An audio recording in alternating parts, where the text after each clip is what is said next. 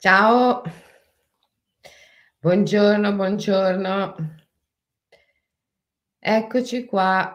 Stamattina ho deciso di fare la diretta in veranda. Voi come state? Tutto bene? Allora, innanzitutto un saluto a tutti coloro che sono venuti all'incontro di Nebbiuno, è stato bellissimo. Ehm, eravate numerosissimi, è stato bellissimo abbracciarci, essere insieme, suonare il tamburo. Adesso ah, ciao Karin, c'eri anche tu, sì. Adesso abbiamo più solo un incontro ed è, mhmm, a Viterbo. A Viterbo il 22 luglio. E poi mhmm, e poi basta, poi parto, poi vado a Los Angeles e starò là tutto il resto dell'estate. Faremo là il Pacific Retreat, farò anche le iniziazioni al mantra madre per mhmm, per gli italiani che vivono a Los Angeles così, mhmm, diffondiamo il mantra madre anche anche là, sempre di più. Ehm, e anche insomma per quegli italiani che vengono dall'Italia, ehm, apposta per fare il seminario con con me, con noi. E e poi tornerò tornerò dopo la metà di settembre, si ricominciano ricominciano i seminari in presenza, ricominciano, ehm, le scuole dell'Imaginal Academy, la scuola di life coaching, di counseling, di di mindfulness di regressione alle vite passate, di forest therapy, l'immersione nella foresta, di psicogenealogia e costellazioni e ovviamente la scuola di yoga sciamanico e di yoga giapponese. Tanto per darvi un quadro dell'Imaginal Academy, l'accademia degli immaginalisti, che è davvero una family.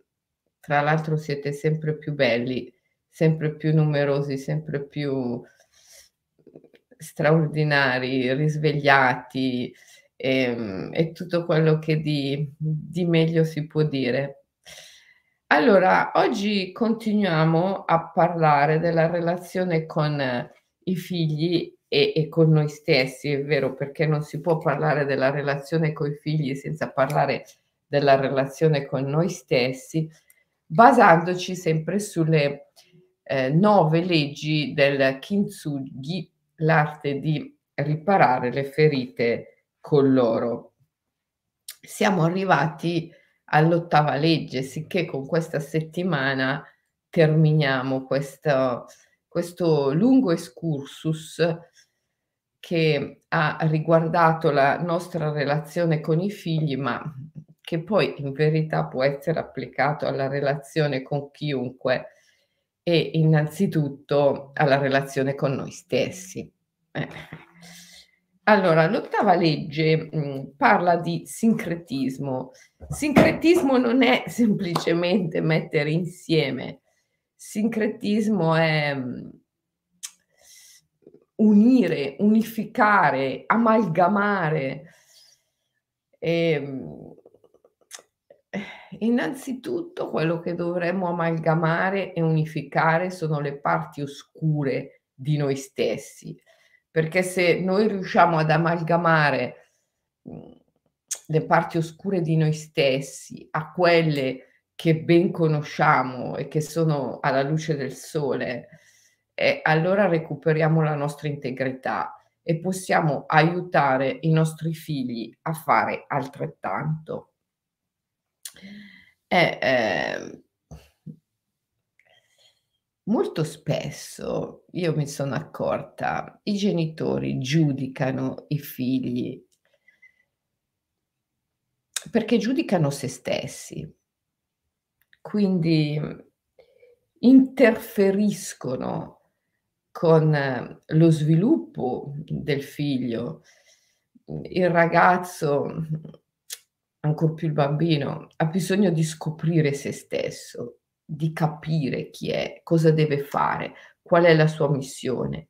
E quindi ha bisogno di essere lasciato fondamentalmente in pace, a dialogare col suo daimon, col suo spirito guida che conosce il perché vero l'anima è venuta e, ehm, e bisbiglia alle orecchie del bambino, del ragazzo, affinché lui possa trovare la strada verso la realizzazione di questa missione. Ascoltare la voce del daimon per i per i ragazzi e per i bambini è sempre più difficile perché c'è tutto un mondo che interferisce, il brusio del mondo, come diceva Aurobindo, eh, quando nell'ora di Dio diceva non lasciare che eh, il, il brusio del mondo mormori alle tue orecchie. Eh. Nel brusio del mondo ci si mette anche la voce dei genitori con le loro ansie, le loro piccole grandi ansie che poi senza accorgersi i genitori riversano nella relazione coi figli le ansie che a loro volta hanno subito dai loro genitori. Eh.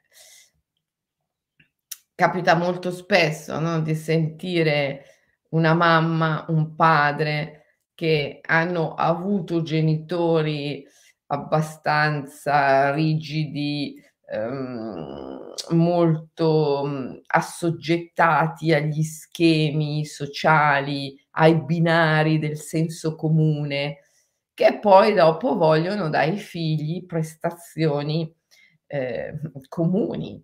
Vai, devi andare bene a scuola, devi, mhmm, avere certi orari, ehm, devi mangiare in un certo modo, vestire in un certo altro modo, parlare in un certo altro modo. Insomma, devi corrispondere a un'immagine, che che è la mia immagine, che è quella che i miei genitori mi hanno inculcato. Ma come? Tu genitore sei il primo a renderti conto di avere sofferto per questa, mhmm, costrizione di aderire a un'immagine precostituita e a stare su certi binari e poi fai la stessa cosa con tuo figlio. E anche se ti viene fatto notare non non lo accetti, non lo accetti. Eh, e finisci sempre per dire le stesse cose. Sì, sì, va bene, bene tutto, però mio figlio deve andare bene a scuola, però deve superare questo esame, però deve trovare il compagno la compagna giusta, però deve lasciare quelle compagnie che sono sbagliate, però deve eh, comportarsi in un certo modo, però deve avere perlomeno in casa certi orari. Insomma, sì, sì, va bene, io voglio la libertà, io cerco la libertà, mi rendo conto di aver avuto una vita troppo costretta su dei binari, troppo comune, troppo adeguata alle regole eh, però mio figlio deve andare bene a scuola, però deve mangiare in un certo modo, però deve rispettare certi orari. E vabbè. Beviamoci sopra acqua tiepida e limone, su cui ho recitato i mantra dello shamanic yoga lip. Lo state facendo lo shamanic yoga lip, vero? Quello è l'unico pro programma che non si ferma mai. Neanche in agosto. È completamente gratuito, aperto a tutti. Se non state facendo lo Shamanic Yoga Lip, scrivete alle Dragons e chiedete informazioni. Stai facendo Anna? Brava. Anche tu Maria P, anche tu Paola, ottimo. Allora, il fatto è che noi non riusciamo a integrare, ad accettare, ad accogliere le parti oscure dei nostri figli, perché non abbiamo accettato e integrato le nostre.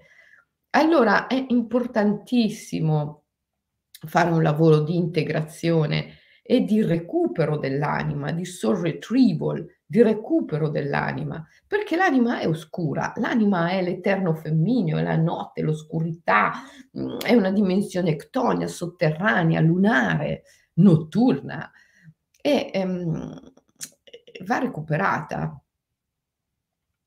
Nel libro che mi è caduto, eccolo qua, Kintsugi, nel libro Kintsugi io parlo di un esercizio importantissimo ehm, che io ho fatto e mi ha aiutato, mi ha aiutato molto anche mhmm, nel mio processo di guarigione. Come sapete, beh, se, le, se avete letto Kintsugi lo, lo, sapete di sicuro, io mhmm, ho avuto un cancro e ehm, un cancro anche di quelli mhmm, già con metastasi, eppure sono guarita.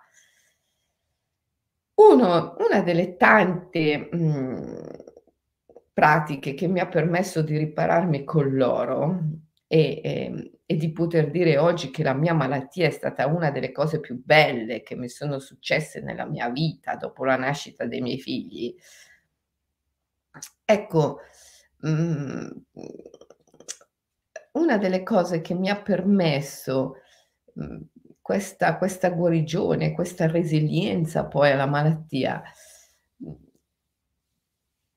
è stato applicare gli insegnamenti ricevuti dal mio maestro quando ero nella, nella foresta, il mio maestro di meditazione, il venerabile Gatatera, gli insegnamenti sull'integrazione dell'ombra, osservare le nostre parti oscure, e poiché si tratta di ombra e sappiamo che non le possiamo vedere direttamente, immediatamente, proprio perché sono scure, cercare di vederle riflesse nella natura e negli altri. Allora, mhmm, allora io ricordo che facevo delle grandi passeggiate che hanno contribuito enormemente alla mia guarigione e osservavo i luoghi più, più desolati della natura, quelli più ehm, dove, dove, dove, gli alberi stavano rinsecchendo. E, mh, mm, purtroppo oggi non è difficile trovare questi luoghi dove mm, gli alberi mh, mm, muoiono, dove dove non cresce più il sottobosco, mhmm, dove c'è, mhmm, addirittura putrefazione. E cercavo di vedere in questi luoghi il riflesso delle mie parti oscure, l'ombra, l'ombra come la chiamava Jung, che è quella parte profonda e potente di noi che vuole sempre l'opposto di quello che vuole la mente di superficie, la mente cosciente. Se noi vogliamo vivere, l'ombra vuole morire. Se noi vogliamo ehm, trovare un compagno, una compagna, l'ombra vuole la solitudine. Eh, se noi vogliamo avere successo, l'ombra vuole l'isolamento. e, e così via. Ora, quest'ombra va integrata, va conosciuta, va vista e va integrata. Osservarla nella natura, osservarla negli altri, è un modo straordinario per conoscerla dentro noi stessi. Il più delle volte nella natura, negli altri, vediamo quel, quel degrado, quell'oscurità, quella putrefazione quel depauperamento, quello svilimento che non riusciamo a vedere in noi stessi. Ma tutte queste cose che per la mente sono assolutamente negative, da evitare, da fuggire, in verità non sono per niente negative. Anzi, se riusciamo a integrarle, ad accoglierle, diventano un grande nutrimento per la vita, per il successo. per il percorso di crescita. Dobbiamo semplicemente accettarle. Pensate, questo addirittura è nel Dhammapada, il Buddha ci ha insegnato a meditare osservando il corpo dall'interno, non solo contemplando i fattori di produzione del corpo, ma anche i fattori di dissoluzione del corpo. E la contemplazione dei fattori di dissoluzione del corpo è una meditazione importantissima per i monaci Theravada, una delle prime che il mio maestro mi ha insegnato e mi ha spinto a fare tutti i giorni, tutti i giorni, tutti i giorni. La meditazione sui fattori di dissoluzione. Ecco, quello che alla fine nei vediamo nei ragazzi, mhmm, e che a volte così superficialmente chiamiamo istinto di, ehm, autoboicottaggio, addirittura autodistruzione, ehm, mhmm, autosabotaggio. In verità non è altro che l'ombra che non trova accoglienza. Ma come può il nostro ragazzo dare accoglienza alla sua ombra se noi non la sappiamo dare alla nostra stessa ombra? Eh, eh, perché noi siamo l'esempio attraverso cui il figlio apprende. Quindi è importantissimo, mhmm, fare questa questa pratica, questa meditazione di accoglienza dell'ombra. Nel libro Kintsugi è spiegato bene, semplicemente cosa devi fare, come devi fare per fare queste meditazioni di accoglienza dei tuoi lati oscuri, della tua ombra, mhmm, che sono solo apparentemente negativi, cioè sono negativi solo per la tua mente, ma in verità sono forze, sono potenze, sono possibilità, capacità, mhmm, sono negatività solo fin tanto che non vengono riconosciuti e vengono repressi. Ma nel momento in cui vengono integrati, accolti, eh, allora diventano forze positive, estremamente positive. Eh.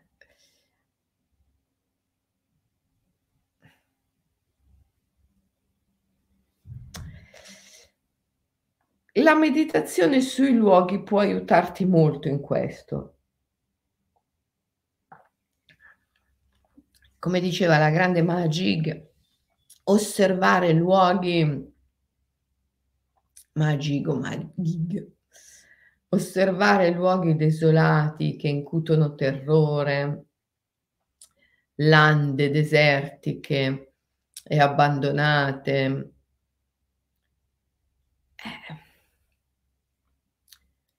Quando vedi quando vedi in natura o in città dei luoghi che ti incutono tristezza, un senso di alienazione, abbandono, ehm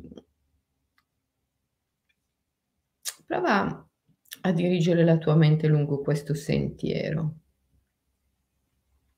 Sto vedendo una parte di me che non riconosco in me stesso.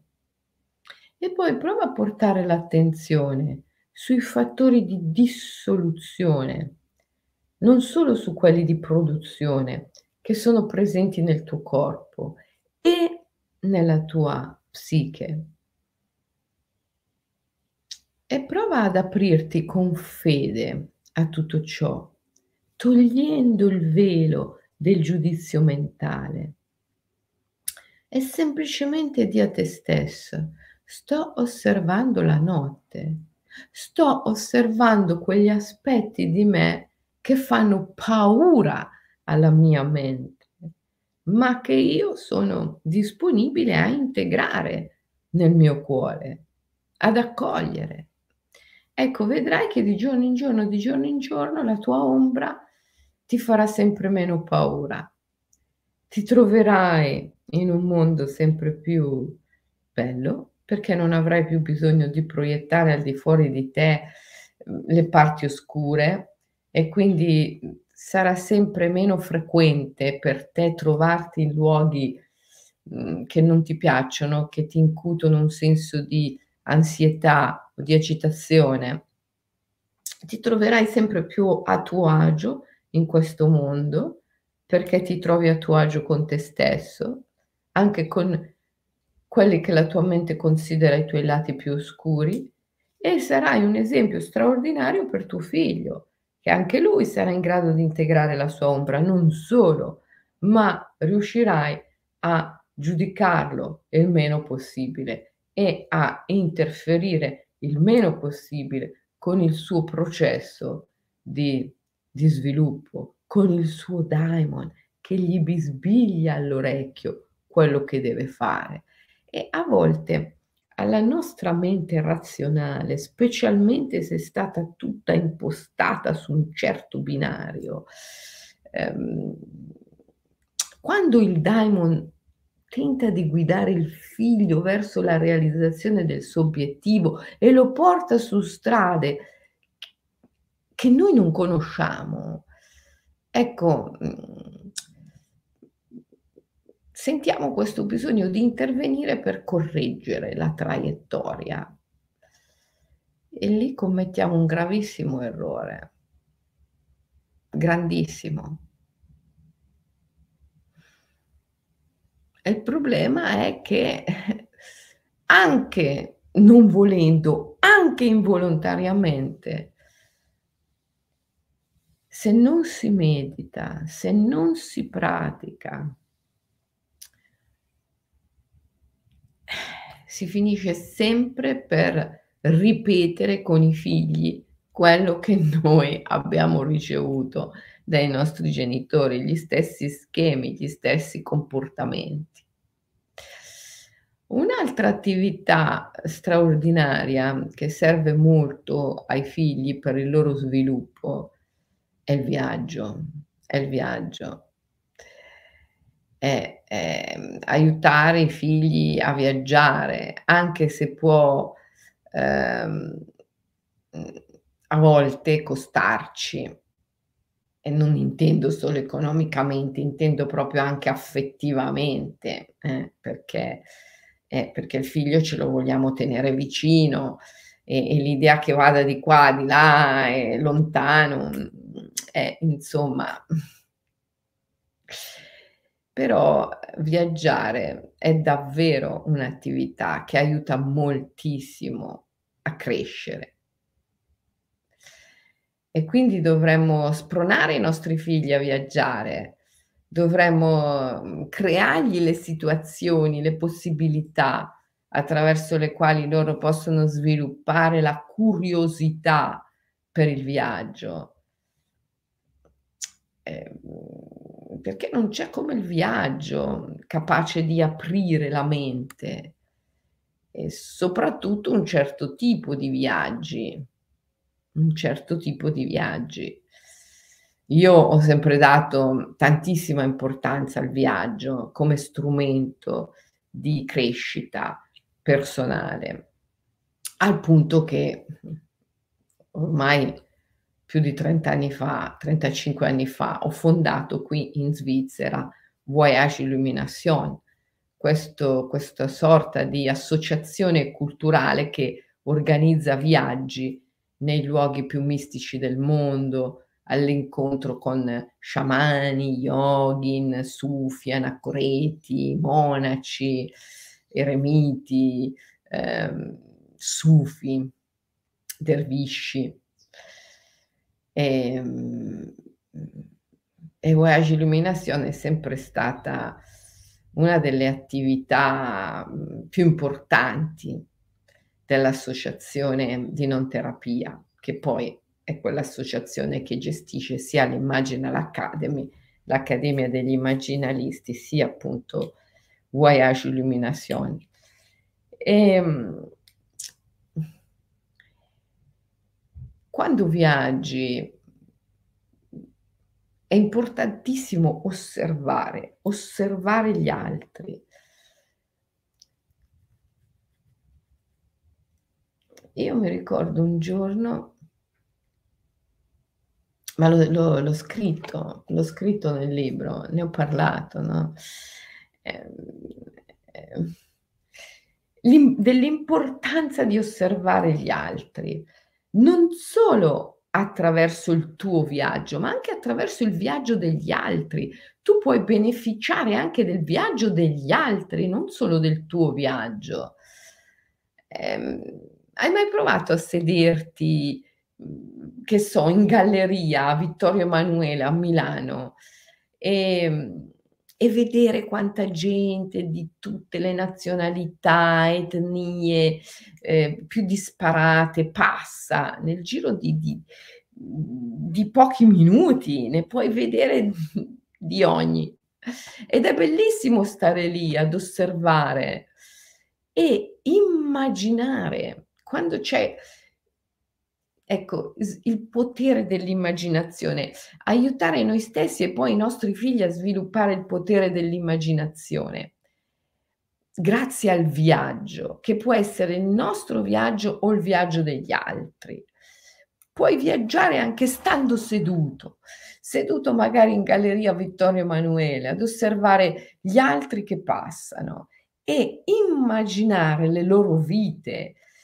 Quando c'è qualcuno che ti colpisce particolarmente, ecco, prova a immaginare qual è la vita di questa persona, che cosa fa nella vita questa persona, quali saranno le sue abitudini, mhmm, ehm, e magari immaginare di essere lei o di essere lui. Eh? Hai mai provato? Eh? Os osservi tante persone che passano, immagini le loro vite, i loro pensieri, i loro sentimenti. Poi ce n'è una che ti colpisce in particolare e allora addirittura immagini di essere lei, di essere lui. Ah, è una meditazione bellissima.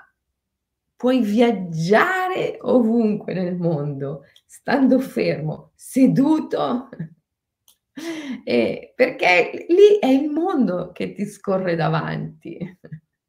Tu sei seduto e il mondo ti scorre davanti. Se hai immaginazione puoi andare ovunque.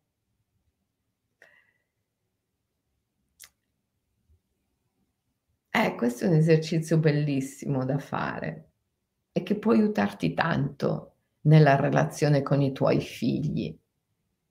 Perché, come dicevo prima, anche se non lo vogliamo, anche se comprendiamo tutti gli errori che sono stati fatti, inconsciamente noi tendiamo sempre con i figli a comportarci come i nostri genitori si sono comportati con noi. E il più delle volte le persone neanche riescono a riconoscerlo.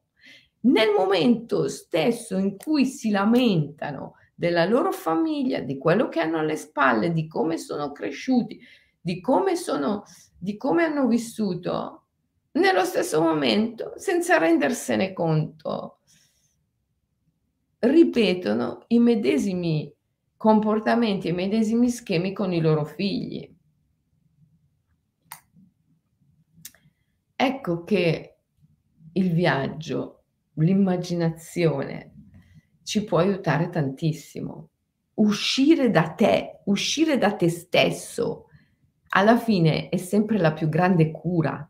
Uscire dal tuo io è sempre la più grande cura. È la panacea, cura tutti i mali.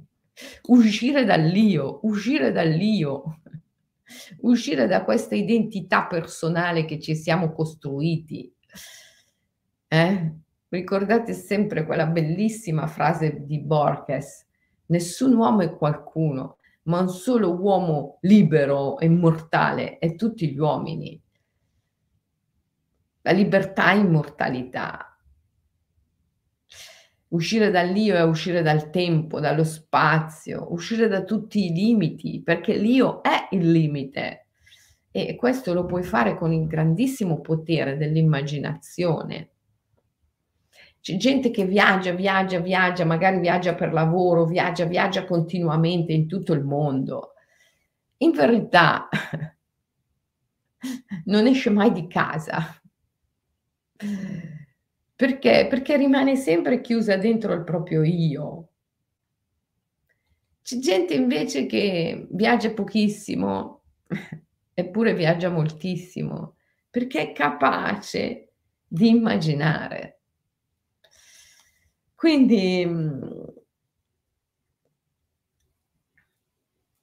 quindi ecco, coltivare il potere dell'immaginazione per uscire dal nostro io, identificarci, cercare di identificarci con gli altri attraverso il potere dell'immaginazione, per riuscire poi a diventare più duttili, più duttili nella relazione con i nostri figli e non rischiare di continuare a replicare sempre gli stessi schemi, anche quelli che sappiamo benissimo che sono sbagliati e che noi per primi abbiamo sofferto.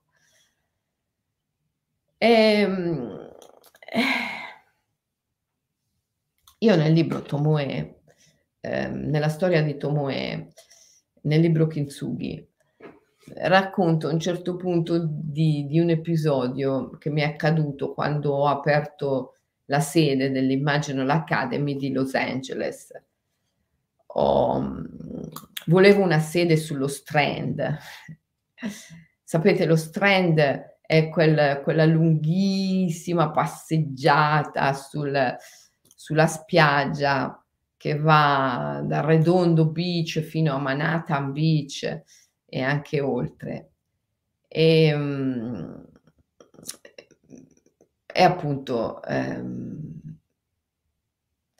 ho trovato un'occasione, perché un signore voleva disfarsi del di questi locali, ehm, in cui viveva con la sua compagna, ehm la relazione era finita, lui voleva disfarsi di questi locali, mi ha fatto un mega sconto, ha detto: "Basta che ti occupi di smaltire tutto quello che c'è dentro." Ho detto: "Va bene." Ehm, e c'era uno specchio rotto e e io, appassionata di Kintsugi, aggiustare gli oggetti con loro, ho detto: "Wow, questo specchio ehm, voglio aggiustarlo con col con la colla, con la lacquer rouge, con la polvere d'oro e voglio farne proprio un un bell'oggetto da tenere." E, ehm, ho incominciato a mettere insieme i pezzi, mi sono resa conto, ehm, che, e e in verità non erano tutti gli stessi, cioè non appartenevano tutti al medesimo specchio. In verità erano 2 specchi rotti. E, ehm, ho cercato di metterli insieme e però mi rimanevano delle parti, mhmm così. Ma alla fine sarebbe venuto fuori bene lo stesso, eh. Avevo una forma molto strana però. È stato a quel punto che mi è venuto in mente che anche a casa avevo uno specchio rotto, a casa qui in Svizzera. Ho detto: "Sai che c'è? Se devo fare Kintsugi", che è una meditazione eh, per me fare Kintsugi quando lo faccio.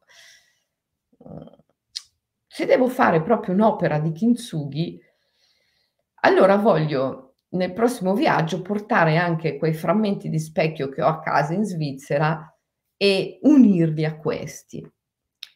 Alla fine l'ho fatto. È venuto fuori insomma un bell'oggetto, tutto con queste nervature dorate, no, questi pezzi di specchio che che si vede, no, che sono specchi diversi, ehm, con tutte queste nervature, ehm, dorate. E tra l'altro gli specchi dello i pezzi dello specchio che ho portato dalla Svizzera, erano pezzi di uno specchio antico e lo sapete che quando gli specchi sono antichi si anneriscono un po', perciò c'era questo ehm, questi questi pezzi un po' anneriti dello specchio antico con altri pezzi di un altro specchio e altri pezzi di un altro specchio ancora. Si capiva che erano 3 di 3 diverse origini. Ehm, e poi poi un giorno così parlando con questo ex proprietario lui ha visto, no, perché è venuto, c'era un problema con mhmm, con l'aria, mhmm, con la col condotti dell'aria, è venuto, ha visto questo lavoro che io ho fatto con 'sti specchi, ha detto: "Wow, ma che bello questo!" Ehm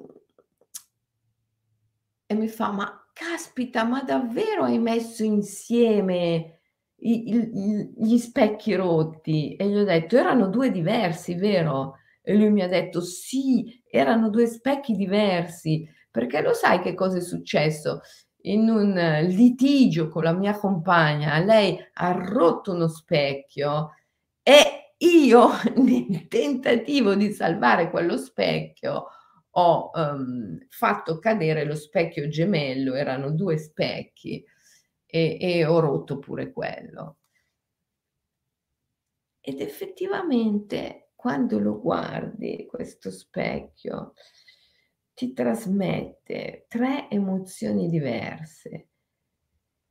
Ci sono certi angoli dello specchio che trasmettono emozioni di rabbia e sono l'ho scoperto dopo, proprio quei frammenti di specchio che ha rotto questa donna in un in un gesto di rabbia.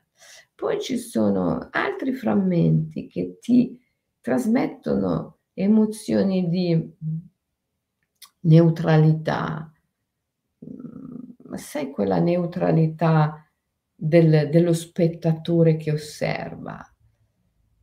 E e sono i frammenti di specchio dello specchio che si è rotto per caso.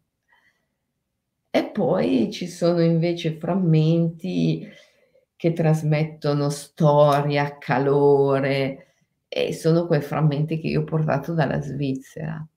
Ecco, e questi 3 mhmm, mhmm, questi 3 miscugli di emozioni, tutti insieme, tutte messe insieme, alla fine fanno qualcosa di meraviglioso. E così dovremmo anche riuscire ad essere noi, riuscire a mettere insieme le nostre emozioni più tristi, mhmm, di solitudine, di isolamento, di abbandono, ehm, di fallimento, di impotenza, di fragilità, di insicurezza, con le nostre emozioni di ehm, di forza, di sicurezza, ehm, di capacità e e e riuscire a fare un un un patchwork, un una composizione in cui poi risulta evidente che le une emozioni aiutano le altre e tutte messe insieme fanno qualcosa di meraviglioso. Questo dovremmo riuscire a farlo noi con la nostra anima per poi aiutare i nostri figli a fare lo stesso. Anche i nostri figli sono un insieme di tante emozioni, mhmm, rabbia, uhm ehm, insicurezza, uhm, ansia, ma anche forza, determinazione. Ecco, non possiamo pensare di coltivare solo alcuni aspetti. E non possiamo aspettarci che i nostri figli reprimano, semplicemente annientino gli aspetti oscuri. Dobbiamo comprendere che i loro aspetti oscuri, se integrati, accolti e accettati, finiscono per essere un grande motore, un grande nutrimento, un grande sostegno per tutti gli altri aspetti.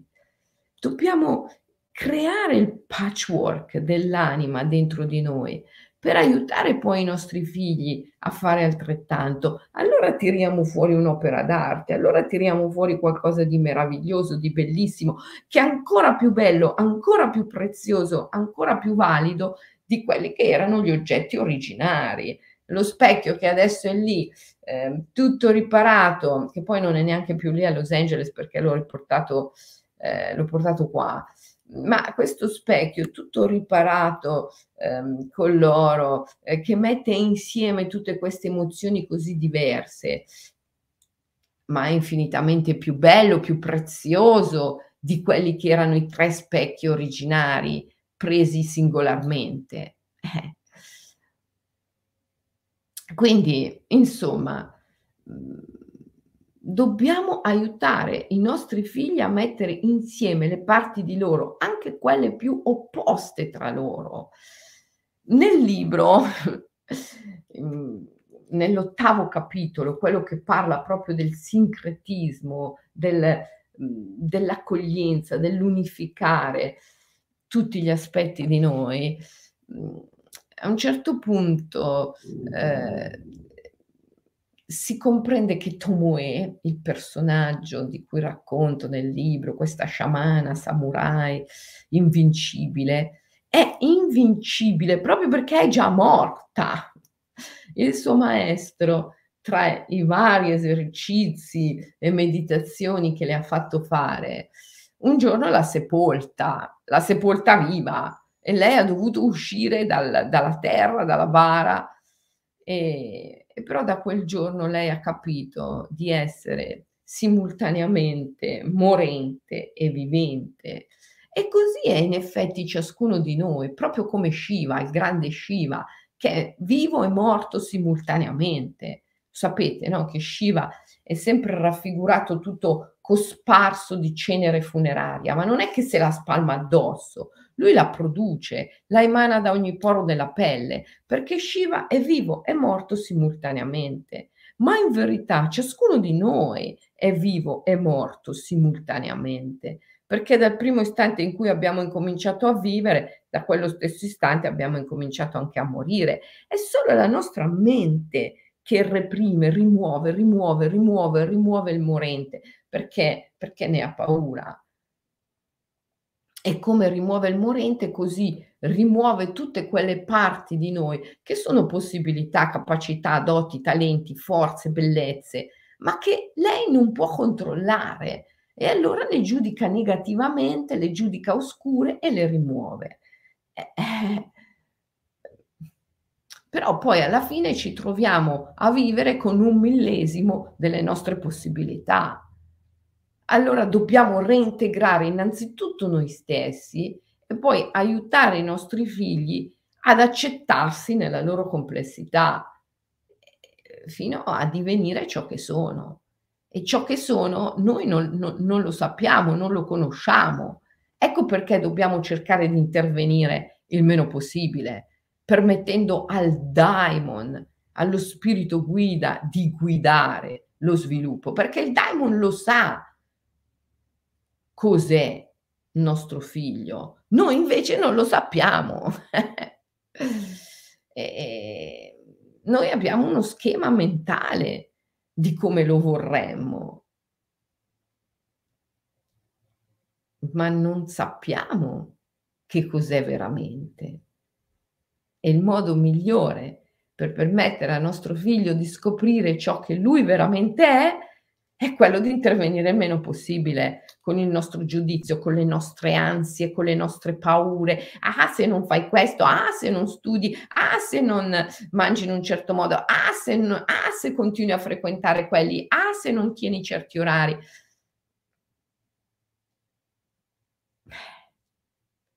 Perché vogliamo che corrisponda a degli schemi.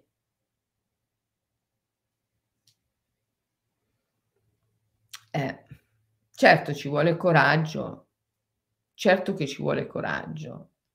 Eh, ci fai vedere lo specchio, eh, è su alla casetta, la casetta nel bosco, sai che io c'ho una una casetta su nel bosco. Ehm, eh, magari un giorno ve lo faccio vedere, dai. Eh, ci vuole molta fede, brava Raffaella, assolutamente, ci vuole molta fede. Allora, riassumiamo e poi vi lascio. Allora, cercare di integrare le parti oscure di noi per aiutare i nostri figli a fare altrettanto con se stessi. In questo ci può aiutare, ehm, la natura tantissimo. Ehm, ma non solo la natura, anche la città, osservare i luoghi, osservare i luoghi. E quando ci troviamo di fronte a luoghi desolati, deserti, che incutono sensazioni di ansia, di ansietà, di disagio, di timore, dire a noi stessi: "Ecco, questa è una parte di me che io non riesco a riconoscere in me stessa e che quindi proietto fuori di me. Voglio includerla." E stare lì un momento a osservare quest'angolo, ehm, oscuro che ci incute ansia o timore o disagio e accogliere questa emozione per quello che è, mhmm, al di là delle paure della mente. Questo questa è una meditazione bellissima da fare con i luoghi. Poi c'è invece la meditazione da fare con le persone.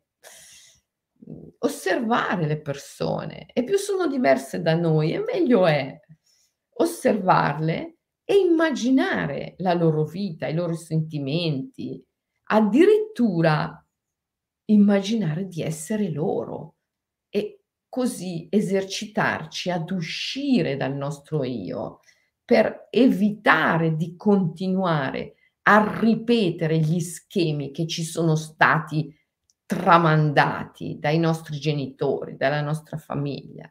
E il modo migliore per evitare di tramandare meccanicamente gli schemi che abbiamo ricevuto è quello di allenarci a uscire da noi stessi, sia contemplando le persone, sia contemplando i luoghi. In questo il viaggio può aiutarci molto. Il viaggio, mhmm, certo ti apre ti apre la mente, ma ripeto, il l'immaginazione può aiutarci a viaggiare anche se stiamo seduti sempre nello stesso posto. L'importante è che osserviamo tutto ciò che si muove intorno a noi. Poi riuscire a mettere insieme i pezzi i pezzi della nostra anima, anche quelli che che ci sembrano più estranei, anche quelli che la nostra mente rifiuta di primo acchito, cercare di metterli insieme, di fare il patchwork con loro. Persino il fatto che siamo già morti mentre siamo ancora vivi, anche quello dovremmo attaccare con con l'oro della consapevolezza e quindi riuscire a sentirci morti e vivi simultaneamente. Se riusciamo a reintegrare la morte, allora riusciamo a reintegrare anche tutti gli altri aspetti della nostra ombra, ovviamente. Ecco, allora vi lascio vi lascio con questi con questi suggerimenti di meditazione per per questa settimana. Viaggiate con l'immaginazione. Osservate le altre persone, immaginate di essere loro, immaginate la loro vita, i loro sentimenti, uscite dal vostro io, allenatevi ad uscire dal vostro io e poi osservate i luoghi. E quando vedete luoghi che, che non vi piacciono, non fate semplicemente la faccia schifata e non giratevi dall'altra parte, ma state lì a osservare un attimo e abbiate il coraggio di dire a voi stessi, ecco, questa è una mia proiezione. Io sto proiettando un aspetto della mia ombra perché non voglio riconoscerlo in me stesso.